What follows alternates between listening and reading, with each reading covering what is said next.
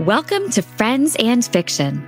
Four New York Times bestselling authors, endless stories. Novelists Mary Kay Andrews, Kristin Harmel, Kristy Woodson Harvey, and Patti Callahan Henry are four longtime friends with more than 70 published books between them. Together, they host Friends and Fiction with author interviews and fascinating insider talk about publishing and writing to highlight and support independent bookstores. They discuss the books they've written, the books they're reading now, and the art of storytelling. If you love books and you're curious about the writing world, you're in the right place. Hi, everybody. Welcome to a very special Sunday bonus edition of Friends and Fiction. We have so much to look forward tonight to tonight. I'm Kristin Harmel. I'm Kristy Woodson Harvey. I'm Patti Callahan Henry. And I'm Mary Kay Andrews. And this is Friends and Fiction, four New York Times bestselling authors, endless stories to support independent bookstores. Tonight, you'll meet uh, Karen Cleveland, who, in addition to being a New York Times bestselling author, is also a former CIA analyst and the mom of three of the coolest kids on the planet. Aww. We'll talk to her tonight about what it was like to work for the CIA, how she went from that to a writing career, the challenges and benefits of writing about a covert agency having once been on the inside and how she now balances writing with motherhood and life. We'll also be getting an inside look at her brand new book, You Can Run. And as you know, we always encourage you to support independent booksellers when and where you can. And tonight, our independent bookseller is a favorite of all of ours, mm. Park Road Books in Charlotte, North Carolina where yes. you can find, yes, we all love uh, Park Road, yeah. where you can find Karen's three books and books by the four of us and our past guests. Um, and a portion of each sale uh, goes to Park Road Books. Eventually,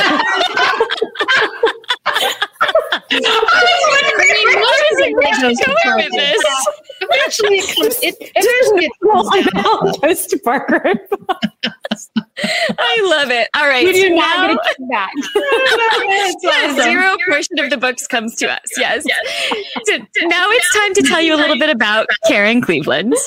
Karen is a former CIA analyst who began her career working on working in Russia and later moved into CIA's the CIA's counterterrorism center, where she focused primarily on Pakistan and Syria. While at the CIA, she wrote briefs for the US president and other senior policymakers, worked closely with an FBI Joint Terrorism Task Force, and earned oh more than a dozen exceptional performance awards. Amazing. Yeah. It sounds like you're describing a character. I know, right? Movie. That's so, not, true. That's so true. And the character playing Karen Cleveland yeah. is an counterintelligent. Anyway, Karen's first novel, Need to Know, was a New York Times, USA Today, and international bestseller. The novel has been published in more than 30 international markets, and film rights were sold to Universal Pictures with Charlize Theron attached to produce and star. Not too shabby. And since then, Karen has released two more novels 2019's Keep You Close and You Can Run, which came out just, there it is, another great cover, came out just last month. She earned her bachelor's degree at the University of Florida. Chomp, chomp, chomp. Also has master's degrees from Trinity College Dublin, where she studied as a Fulbright scholar, and Harvard University. They, they, I hear they turn out some pretty good students. Yeah. I've heard that. I've heard that. Not like Auburn, but whatever. Yeah. After spending many, uh, it's going to get tough during full football season again. I know, I know, it's heading that way. know that. Okay. After spending many years in the Washington, D.C. area, she now lives in North Carolina with her husband and three children. But of course, the most important thing to know about Karen, at least tonight, is that she's my little sister. Ah! so, oh my goodness. So that is Karen with the reddish hair on the right, and um, that is me on the left. Uh, probably about 25 years ago or so in oh the mid 90s. So cute. And how cute, by the way, is our little brother Dave in the middle with his little glasses and everything, right? Um, so and I think, yep, and there we are. Oh my goodness. That, so um, cute. that's Karen with the curly red hair and um, our dog, Dr. Spots, and Dave again. And then there's me with pretty much exactly the same bangs I had when we started Friends and Fiction. That's right. So that's how you recognize me. I miss the bangs. I really miss them. I do not really miss the bangs, but you know. I- you know, I watched the evolution during the early part of Mhm. Friends and Fiction, and they just got a little bit more crooked because I wasn't going to. Uh, the, the bangs are We could Yeah. do like a, a flip book.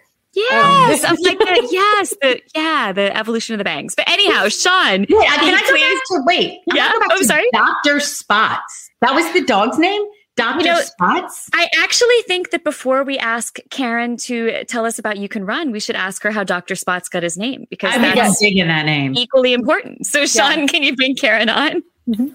so, hi, welcome, Karen. Hi, Karen. We are so excited that you're here, and I'm so excited you get to meet all my friends, both on screen and those who are watching tonight. And Karen, in a moment, I'm going to ask you to give us the elevator pitch for You Can Run. But before that, do you remember how Dr. Spots got his name? I do. I do. tell us? Because I love this Yeah. story. Um, it's so great to be here with you all. Um, yeah, Dr. Spots. I think we got a spot when we were young kids. I think it was before Dave was even born. Yeah, And- yeah. I was six and you were three, I think. Okay, and Yeah. I think I think it was me, but I think somebody was saying um, dots. The or origins. trying to figure out if he had dots or spots, and our parents thought we were saying Doctor Spots. That's that's my recollection. It- it of was how you. Came about. Yes, it was you because I was pushing for the name Midwhite, which I thought was so brilliant because he was black and white, and it was combination of like midnight mm. and white. Yeah, your name was better. Dots or spots, misunderstood. Oh. Yeah. So there, the story So of Dr. cute. Yes. I also think it's funny you were talking about bangs because in the family picture you showed, I distinctly remember those family pictures because right before we left the house to get them taken, I decided it would be a good idea to cut my own bangs. And We've I all done that a picture. once. I Yes. a little bit short.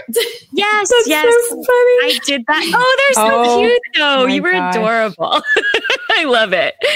All right, Karen. Um, before this turns into a, a total trip down memory lane, which would be Mm-hmm. great, but which people will be like, blank, turn off. Um, can you tell us a little bit about You Can Run, your most recent novel? Yeah, absolutely. So You Can Run is about a woman named Jill. She's a CIA analyst and she's also a mom to a baby boy. And her job at the CIA is vetting prospective new agency sources, basically making sure they are who they say they are. And one day, just as she's about to get to work, looking into the CIA's hottest new recruit, she gets a call. Um, the voice on the other end of the line says, We have your son. You know, her son has been taken, and in order to get him back, she has to do something she never thought she'd do. Um, she has to go ahead and approve this source without looking into him and then stay quiet about it. So she makes her decision. Um, and, you know, like any decision, there are consequences. And as much as she wants to run from them in the future, she can't hide from them, especially when an ambitious young journalist comes digging around. Ah. Wow. Oh, good. Well, I mean, this just sounds so great. And it's so fast. You worked for the CIA. So, can you tell us a little bit about how you got into it and what your job entailed? You know, as much as you can tell us, I guess. Yeah, it was a really interesting career. And as far as sort of how I got into it, I think there were two main things that led me there. The first was September 11th. Um, I was a freshman in college on 9 11. And I knew that I wanted a career in government, but I think that was sort of when my focus shifted to national security. And then a couple of years later, a friend of mine very sadly was killed in Iraq. Mm. And just those two things together made me feel like I wanted to do something to help my country. I wanted to do something to help protect my country from people who wish to do it harm. And eventually I joined the CIA. I started out on Russia. After a couple of years, moved to the Counterterrorism Center. Um, I worked mostly on Pakistan, a little bit on Syria, and really was just sort of supporting the CT mission, um, disrupting terrorist groups, trying to prevent another 9 11, trying to keep people safe. wow. That is absolutely fascinating. Um, and I know a lot of things that you pro- that you did are probably classified, but without getting too specific, can you tell us about what it was like to feel like you were contributing to national security and at times that the president himself was reading your briefs? It was a great feeling. You know, I think everybody who works at the CIA just wants to feel like they're having impact. And yeah. For me, you know, that was impact, knowing that something I had written ended up in the president's daily brief and that the president and the cabinet were reading it and discussing it and hopefully sort of using it to help inform their policy decisions. So knowing that random people read your books probably is nothing compared to knowing that the president was reading your briefs. I think I would be reading it six, seven, eight times. So that kind of work is so fascinating. Like I said, when we were describing your background, it almost sounds like a character yeah. in a book, right? You sound like a, a made up character, but then you switched from that to actually writing about made up characters. So, how did you transition from that kind of work to writing novels? What even made you want to switch tracks like that? I think the short answer is my son. Um, before ah. I had my my oldest son, I never considered switching careers. I loved my CIA career, and you know, after he was born, I just got to the point where I felt like I needed a change. And I think there are so many careers out there that offer some degree of flexibility and some ability to to work from home. Um, intelligence isn't one of them, just because of the nature of the job all of your work has to be done in a SCIF, a secure compartmented information facility, in my case, Langley.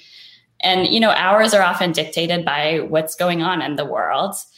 And I just didn't feel like I was able to give 100% to my son and 100% to the job. Mm-hmm. And so I started really becoming interested in the idea of a career with some flexibility. And I've always liked writing and you know writing to me seems like sort of that ultimate flexible schedule work from home kind of job. And in a sense I, I, had sort of been writing professionally for years because so much of the work of a cia analyst is writing. So it, it felt like something that i wanted to try doing. And you know i'm, I'm very fortunate that it worked out I bet Kristin inspired you. You have this big sister who was out there publishing these books. And so how did you how did you wind up deciding whether to lean into the CIA past or knowing that there might be some things you couldn't even talk about? Is it a tough line to walk? Does the CIA have to read them? Tell us a little bit about that because you didn't just decide to write books. You decided to write books about what you did. Yeah. Yeah. I mean, I think I sort of took that old adage of write what you know to heart. And um, yeah. I, I, I felt like I know, know the intelligence world because I was in that world. And, you know, um, so I think it was, it felt sort of natural to write about somebody in the CIA. But that being said, I, I think I tend to gravitate sort of towards domestic uh, suspense and psychological thrillers. So I think there's a lot of that in the books too. And um, you know, it, it, it's not really your typical spy thriller. You're not going to see a lot of description, detailed descriptions of military hardware or weapons or anything like that. It's you're going to see more about secrets and lies and competing loyalties because that's really what's sort of more interesting to me about the intelligence world. Mm-hmm. And um, as far as the review process, all of my books do have to be reviewed by a CIA board. Oh, uh, it's wow. a lifelong obligation. Anyone who has worked at the CIA has to do it, and just send everything to this this board, and they review it. And the purpose is just to make sure that there's nothing classified in the material. And you know, it's for me. I have found the process to be relatively smooth. It's another hoop to jump through for sure, mm-hmm. but I think it also serves a valuable purpose because you know I, I joined the CIA to help my country. So the last thing I would want to do is hurt it by accidentally disclosing anything classified. So I think it does serve a, a, an important purpose. And they have they ever asked you to take anything out that was in there? Or no, I think you sort of have a good sense when you've worked there of what you can and can't say. Yeah. Um, so I think that that I haven't dealt with any serious issues really. I think it would be much more complicated if I were writing nonfiction. Um, yeah. But you know, mm-hmm. fortunately, it there has not been any sort of major major issues. How how long does that process take? Like from the time you submit it to them, how long does it take them to get back to you?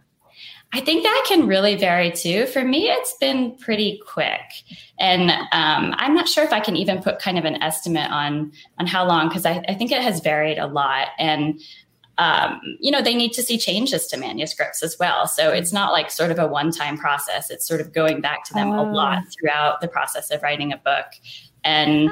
So, you, you, know, when they see the full manuscript for the first time, obviously that will take longer, but they're pretty quick about turning things around Fascinating. Uh, down the line. Fascinating.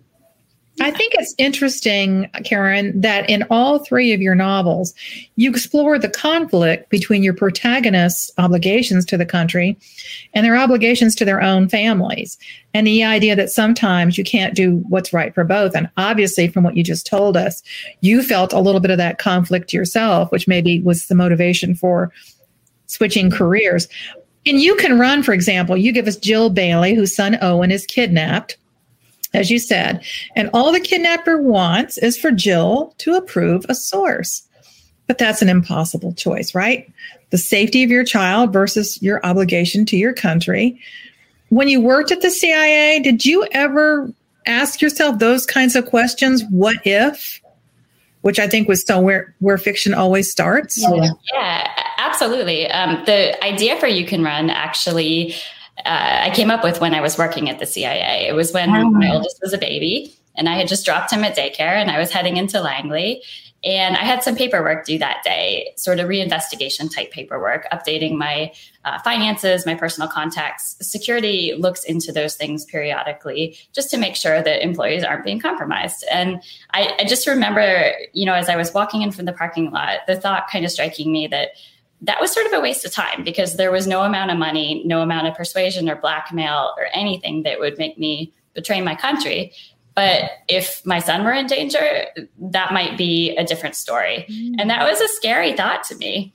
Um, mm-hmm. so that's sort of what I returned to years later with You Can Run and tried to put the main character in that scary situation. Well, you certainly did a good job of it. Why do you think you you're why are you motivated to explore this question again and again and in new ways and have your views on loyalty. Does it has that changed as you craft these characters and as you evolve into thinking about your fiction career and putting your characters in impossible situations you know, I think I keep coming back to it just because it is such a difficult question. And I think it's something that a lot of us can really relate to as well. Mm-hmm. You know, most of us have not had to choose between our country and our family, fortunately. But most of us have had to, to choose to prioritize something that's important in our lives over something else that's important in our lives, whether it's careers or family, be it young kids or aging parents or pets, you know, or or friends, hobbies and passions. Like I think that we've all sort of been in that position where something has to come first and something has to come second. And so I think it's sort of easy for a lot of people to to empathize with these characters and the difficult choices they're making because we've all had to make difficult choices. Yeah. Yeah. Yeah. So Karen, of course, Need to Know was a big success and it allowed you, among other things, to leave your CIA job and to be home with your kids, who also happen to be my two nephews and one of my um, Can you talk about what this shift in your own life has been like and whether you think it has impacted your writing in any way? You know, it's it's been great, and I feel very fortunate to be able to be doing something I enjoy professionally, and also being there for um, bedtimes and baseball and school pickups, and um, being involved with the schools and with community organizations and things that would be more difficult if I were still in um, my CIA career. So, you know, I think for me, it's been, um, and you know, for my family, I think it's been a positive change. Do you think that if you if that if that success hadn't enabled you to do this, you still would have left the CIA and found something else? I, I mean, with this idea of wanting to mm. be there for your family in a different way? Or, or do you think that you would have tried to do something like scale back your hours at the CIA? Do you think you would have found a different way to do it, or would the end result have been the same? I think the end result would have been the same. I, yeah. I actually did try sort of shifting to a different account um, at one point, and mm uh, like a lower profile account, sort of. And I wasn't just happy because that that wasn't Yeah. what I wanted Oh, to be Yeah. doing. Yeah. Um, and I still didn't really feel like I, you know, had a, enough time. Um, so I, I think it, it would have happened anyway. Yeah. Well, that's good. So it, you kind of are on the road you were supposed to be on, which is which is a good so. thing. You just found a really cool way to get there. um, so, uh, can you talk a little bit about um, kind of the challenges of writing now with three kids? I mean, you don't have to go into that office job that um, you know that takes you away from them and keeps you confined to a particular area of the country and all of that. Um, but you know, you do still have these deadlines, and I know you have three kids with you know busy lives and school, and like you said, baseball and ballet and different obligations. Um, you know, the busy the busy life we all have with young kids, right? Um, how do you find time to uh, to squeeze your writing in around that? Um, and do you think it has shaped the way you craft your novels? Um, you know, with the kids back in school now and with my youngest in preschool, there are sort of windows throughout the week where all three kids are in school or the older ones are in school and the younger ones napping. And um, I work on weekends. Yeah. And, you know, that, that being said, um, like last weekend, my boys had five baseball games and Oh my goodness. Little League knows that five baseball games basically is your entire weekend.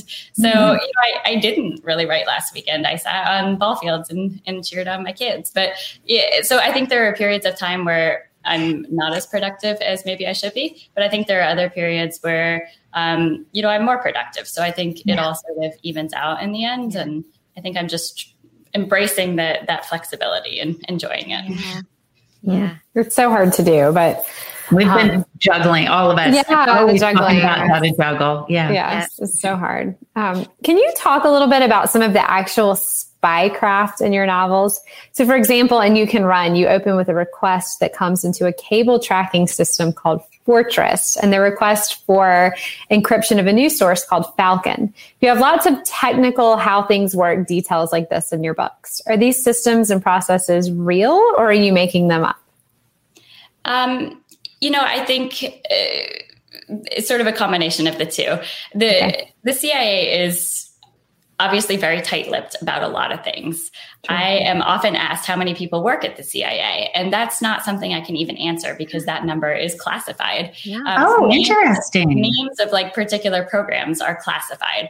So those sorts of details have been changed, but I think the books do give you sort of a general sense of um, the Hmm. nature of the job and what it's like to work there. Interesting. That they that you're not even allowed to say how many people work there is Yeah. just so fascinating because I'm sitting here wanting to ask you 9,000 things about I know. I'm like, I'm not even going to bother because she can't even tell how many people work there. You have to be a really good secret keeper to be in the Target CIA. No. Did you have to give up your card? Is there a picture on it? Is it with your eye or your finger? Like I have all these questions. Um, I, I would be terrible at that. I want to tell my friends everything. Like, I, would, I know, I'd I'd like, be like, you guys, "You you will never believe what I did Tell today. anyone. Yeah, yeah. but- guys, I went in and they took my eyeball picture. I'd be like, this is the reason we do not work for the CIA CIA. will Yeah, we, we were not us. cleared. Yeah. So, yeah. All right. But really, I want you to talk to us about the character of Alex. She's a journalist with the Washington Post and she's gunning for a Pulitzer, just like we are. Hmm. And can you talk a little bit about getting inside the head of a very ambitious Washington journalist? Because you, you were at Langley. I mean, you you probably know these these archetypes. Yeah, I think she's an interesting character. And when I was writing the book, the working title was actually um, Clandestine Source because I just thought it was so interesting that um, intelligence officers and journalists both rely so much on uh, human sources, clandestine sources, anonymous sources. And that's not really all they have in common either. Um, you know, both professions are really out there trying to find the truth. And both professions can be dangerous at times. Uh, Both can be either very popular or very unpopular, depending on sort of public opinion. There's there's so many similarities between the two, but there's also that conflict between them because a lot of times the CIA needs to keep something secret, and journalists obviously want to share it with the public. So there's sort of that tension there, and um, I thought it would be interesting to have a character from either side, and they have this tension because they have some competing interests, but they also sort of discover that there are some similarities between the two of them. Were you able to talk to any journalists um, for research for the book? Um, I do have. Uh, yes, I, I talked to um, a couple a couple people and sort of ran some things by them, but um, yeah, I think it's uh, um, yeah, so a little bit. Good. um, you know, we love to, Karen. We love to ask our guests for a writing tip. Do you have one that you could share with us today? I, I think my tip would be just to write the sort of book that you would want to read, even if it doesn't necessarily fit into any one box. Um, you know, need to know is sort of part spy thriller, part domestic suspense, part psychological thriller. It, had a CIA protagonist, but she's a woman and she's a mom and she uh, is imperfect and makes some bad decisions, like we all do. Um, but you know it, it, found an audience and there were people who were willing to take a chance on it and throw their support behind it and for me personally it was a more interesting book to write and a more fun book to write i think than if i had tried to kind of write just a more traditional spy thriller hmm. All right. Well, that was awesome. That was so interesting to, I mean, some of this I knew, some of it I didn't. It was interesting to, yeah. obviously, we've talked behind the scenes for years, but I think some of these questions I've never asked you directly. So that was, uh, was That's interesting really cool. to find out about. Exactly. All right. So, Karen, we have one more important question for you. So don't go anywhere. So, first, we want to remind all of you out there to check out our Friends and Fiction Writer's Block podcasts. In the episode that premiered on Friday, Ron talked to Hank Phillippi Ryan about writing thrillers. And a new original episode drops each and every Friday wherever you get your podcasts. And you can also listen to our Wednesday night shows in podcast form. And if you're not hanging out with us yet in the Friends and Fiction official book club, and you're only hanging out here, you are missing out. The group is separate from us and is run by our friends Lisa Harrison and Brenda Gardner and they are now more than 9,000 members strong. Crazy, huh? I know. And they're so active over there. I did the book club last Monday live and they are just so active and they just read and they have questions and they're they're simply amazing. Um, and don't forget that we also have a Friends and Fiction merch store through Oxford Exchange where you can buy t-shirts, tumblers, and some new special products. I'm dying to tell you guys about the new special products. Like, I could never work for the CIA because I want to tell you so bad. I Don't know it's terrible. I'm terrible. I, I'd be kicked out the first week. you can link to that through our website. And I want to remind everybody mark your calendars, preferably in red and green, maybe with a little Santa hat, Wednesday at 7 p.m. Join us right back here as we welcome number one best-selling novelist Debbie Macomber and celebrate the launch of my brand new novel, The Santa Suit, which will be out Tuesday. I'm excited. Then the following Wednesday at 7 p.m. Eastern, we will be joined by Newbery Award winner Kwame Alexander. We also want to remind you that you can always watch us live on YouTube each week. And also on our Friends and Fiction YouTube channel, you can find almost all of our previous episodes, plus special clips and writing tips from the show. Just search for Friends and Fiction on YouTube and click subscribe. All right, Karen, are you ready? There is a question. it is not about the CIA. all of our guests Every, we're going to be like that that water dripping torture until you tell us something about this. you know, we really should have asked her while we had her here for like some embarrassing Kristin stories. Or something. Um, well, I mean, there are, there are Christian stuff. You guys, I've I've been perfect always. So I mean, obviously, obviously, those don't exist. Obviously. obviously. Did you ever try to? Did you ever try to like? I had a little sister, and my favorite thing to do would, to her was to pin her down and like drool in her face. Yes, I did that. Or they tell me I did that. I don't remember doing that. No, you guys. No. Once, once I told Karen that um that uh I what, what was I? I was an alien from outer space, yeah. and I, you weren't really my sister. And she used a really scary voice, and she said, "I sounded like this." Yes. Oh my god! I was very scared. did you believe her, Karen? I believe I did. Yeah. I, oh then she joined the CIA and had Kristin deported. It was very. yeah, you guys, what, you wonder why I lived in France for a while? I research. yeah, I just wasn't allowed back in. when her phone was tapped. Okay, that's not our question.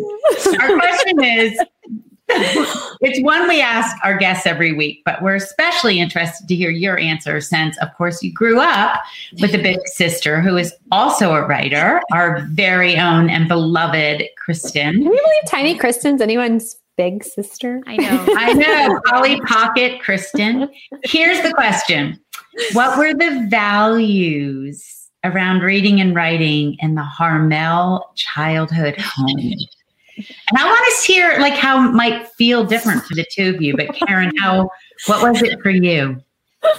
I think books were just always a big part of our lives. And, you know, we were readers. I don't think we didn't watch as much TV as other kids our age, I don't think. And, you know, we didn't play video games as much as other kids our age. Um, we actually would we would rent a video game system for a week every summer. Kristin, do you remember that?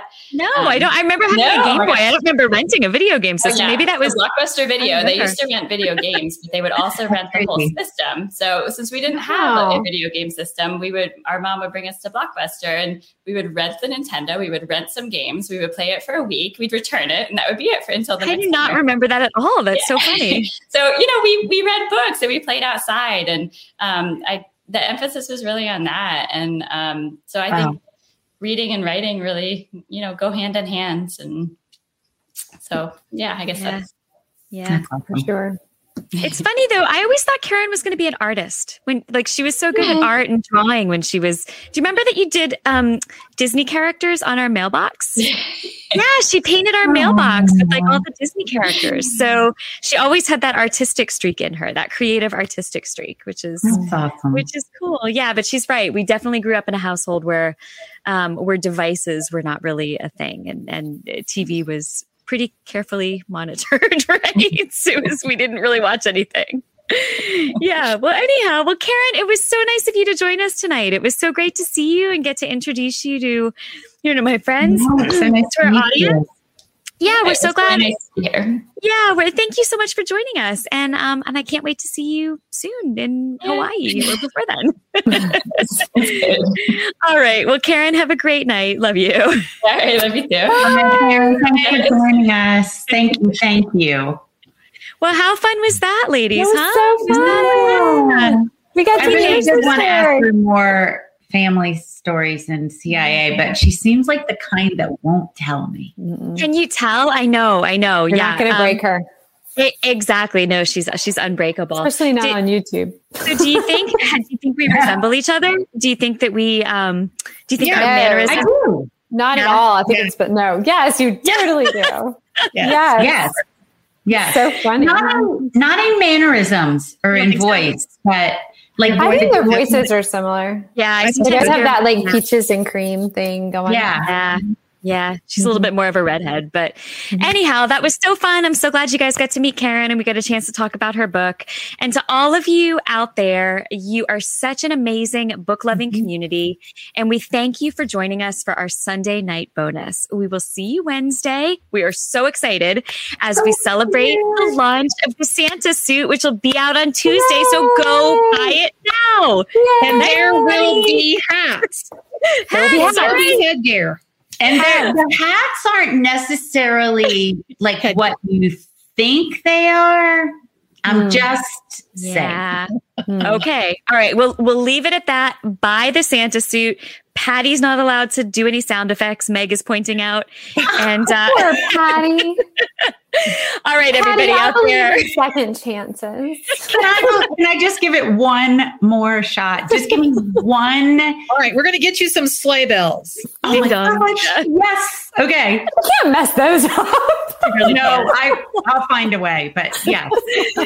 All right, everyone. everyone. Have a wonderful rest of your Sunday, and we'll Good see you right back y'all. here on Wednesday night at 7 p.m. Eastern. Good night. Happy holidays, everyone. Thank you for tuning in. You can join us every week on Facebook or YouTube, where our live show airs on Wednesday nights at 7 p.m. Eastern Time.